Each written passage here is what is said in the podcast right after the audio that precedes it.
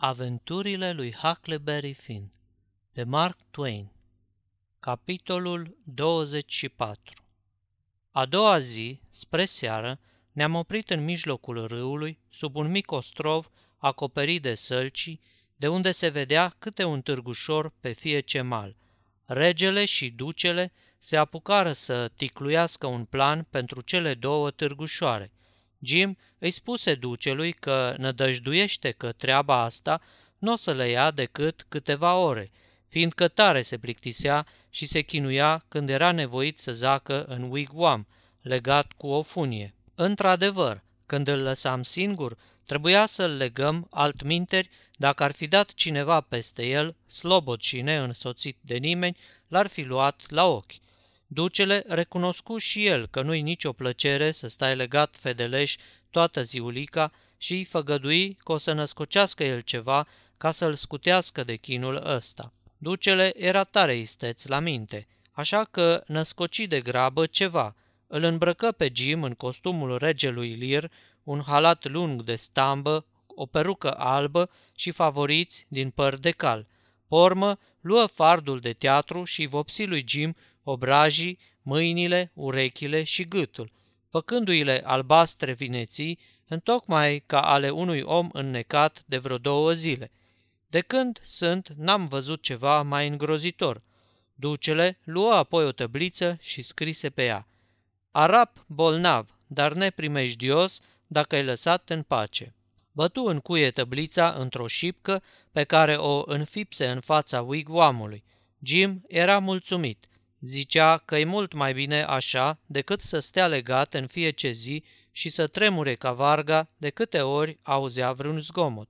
I se părea că trec ani până ne întoarcem să-l dezlegăm.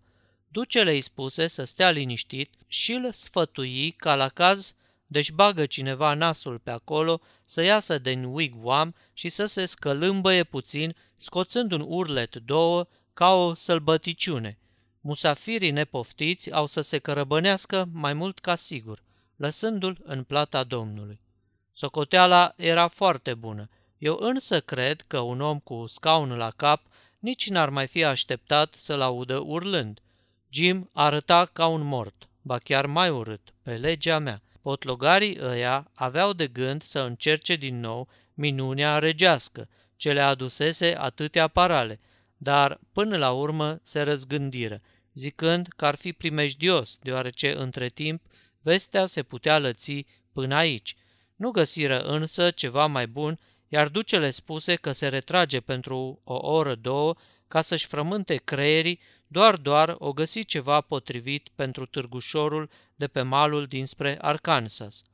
Cât despre rege, spuse că se duce în celălalt târgușor, fără niciun plan de bătaie, dar încredințat că Pronia mai bine zis diavolul, o să-i arate calea cea mai nimerită.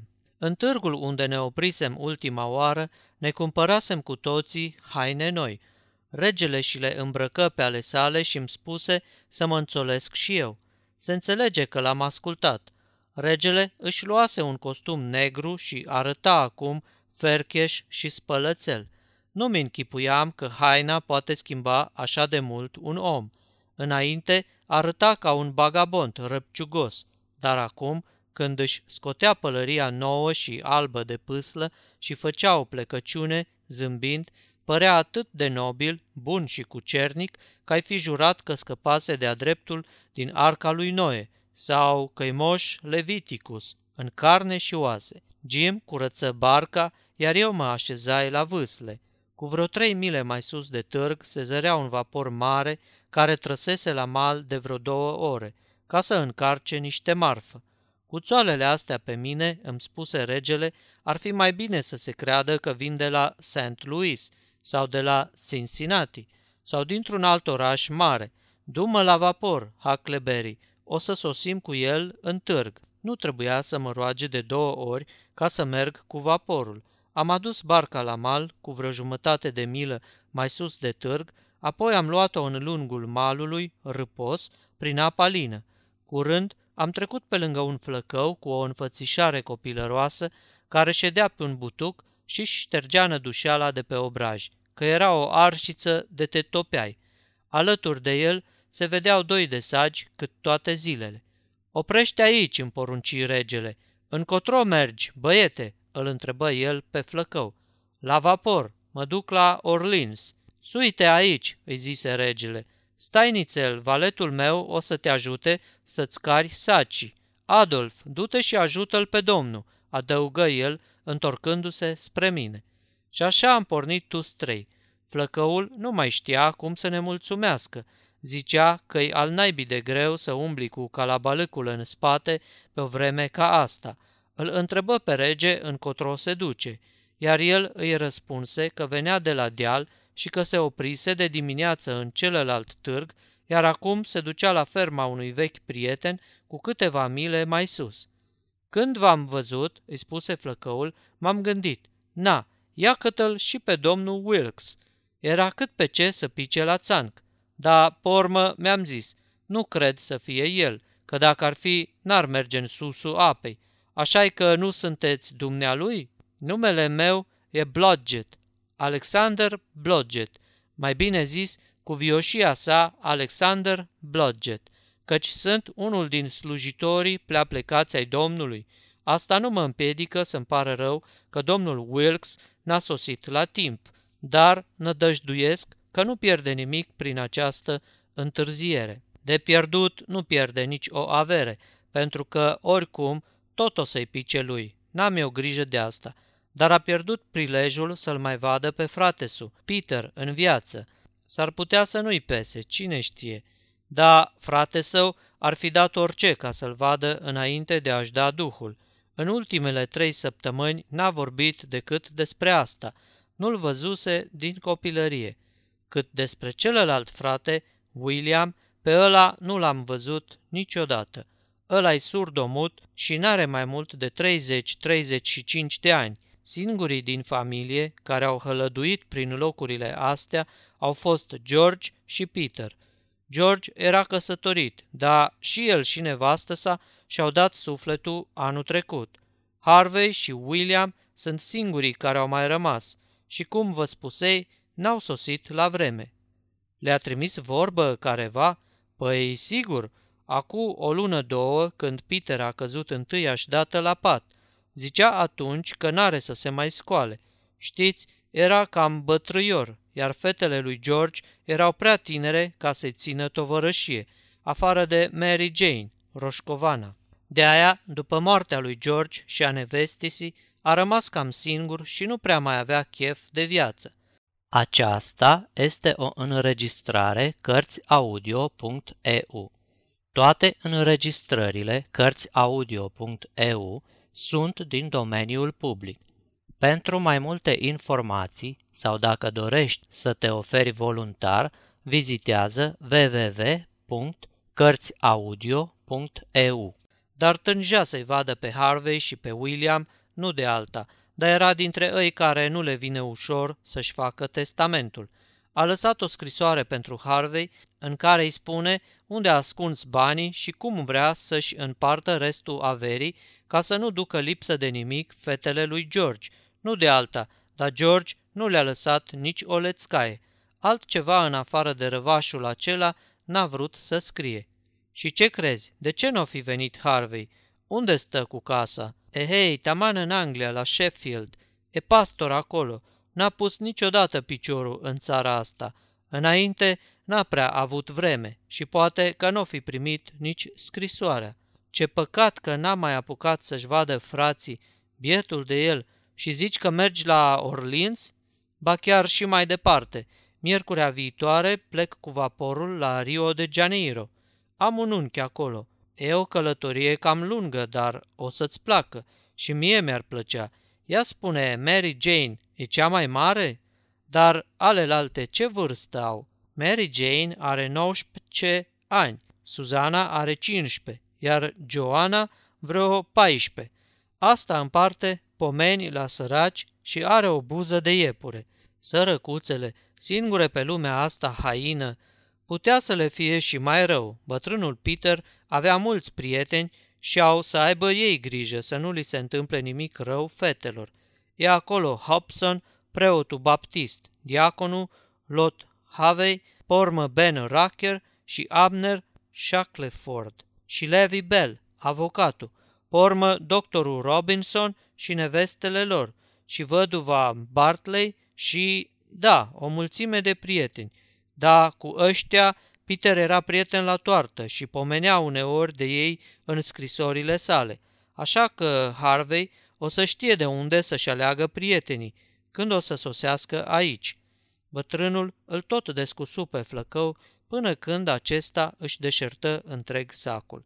Pe Zevenghiul voia să știe tot ce se întâmplă în târgul ăla afurisit și cei cu familia Wilkes și ce meserie avusese Peter fusese tăbăcar și cu ce se îndeletnicise George ăla fusese dulgher și ce învârtește Harvey ăsta era pastor reformat și câte și mai câte de nu mai isprăvea. În cele din urmă îl întrebă, dar de ce voiai să te duci pe jos până la vapor? Fiindcă e un vapor mare care merge la Orleans și mi-era teamă că nu o să oprească aici.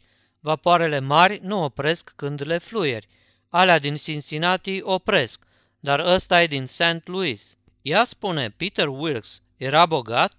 Da, da, avea ceva avere. Avea case și pământ și umblă vorba că ar fi ascuns pe undeva vreo 3-4 mii de dolari bani gheață.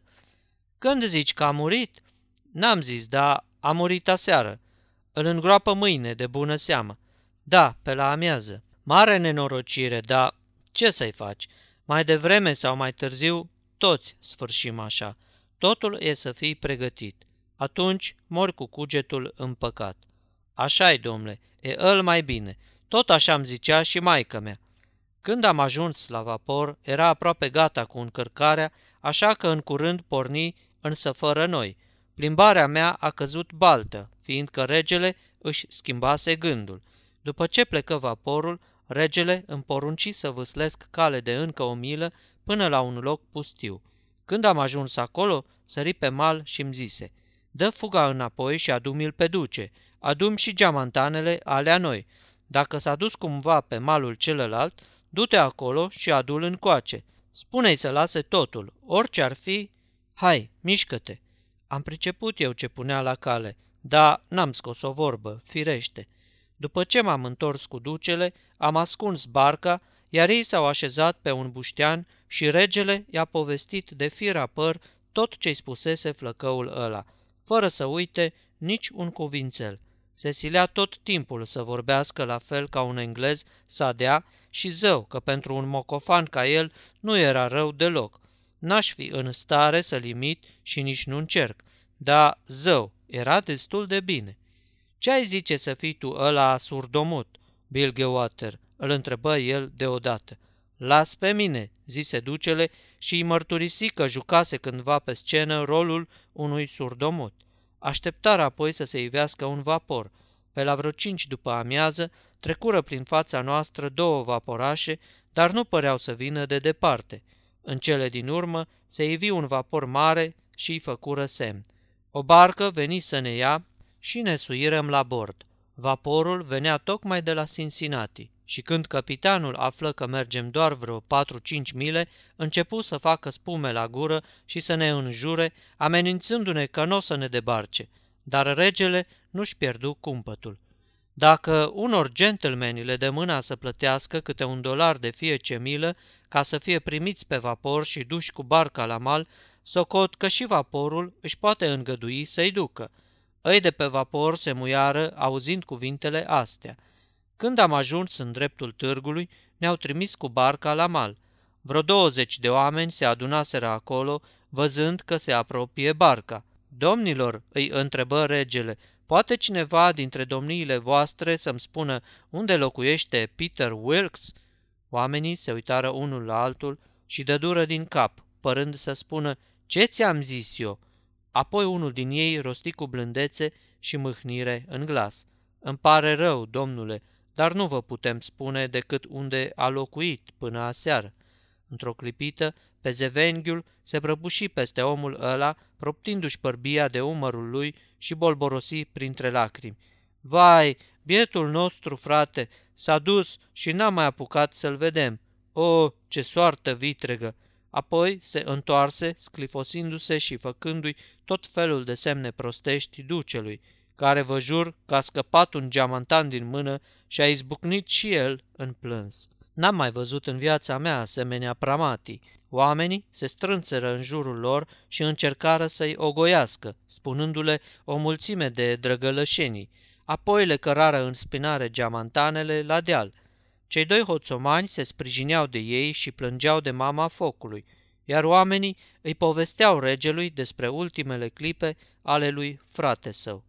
Regele mai muțări în fața ducelui această poveste, dând din mâini ca un bezmetic, iar după aceea amândoi se jeliră și îl plânseră pe răposatul tăbăcar, de parcă i-ar fi pierdut pe cei 12 apostoli. Negru să mă fac dacă am mai pomenit așa ceva, îți venea să roșești pentru tot neamul omenesc. Sfârșitul capitolului 24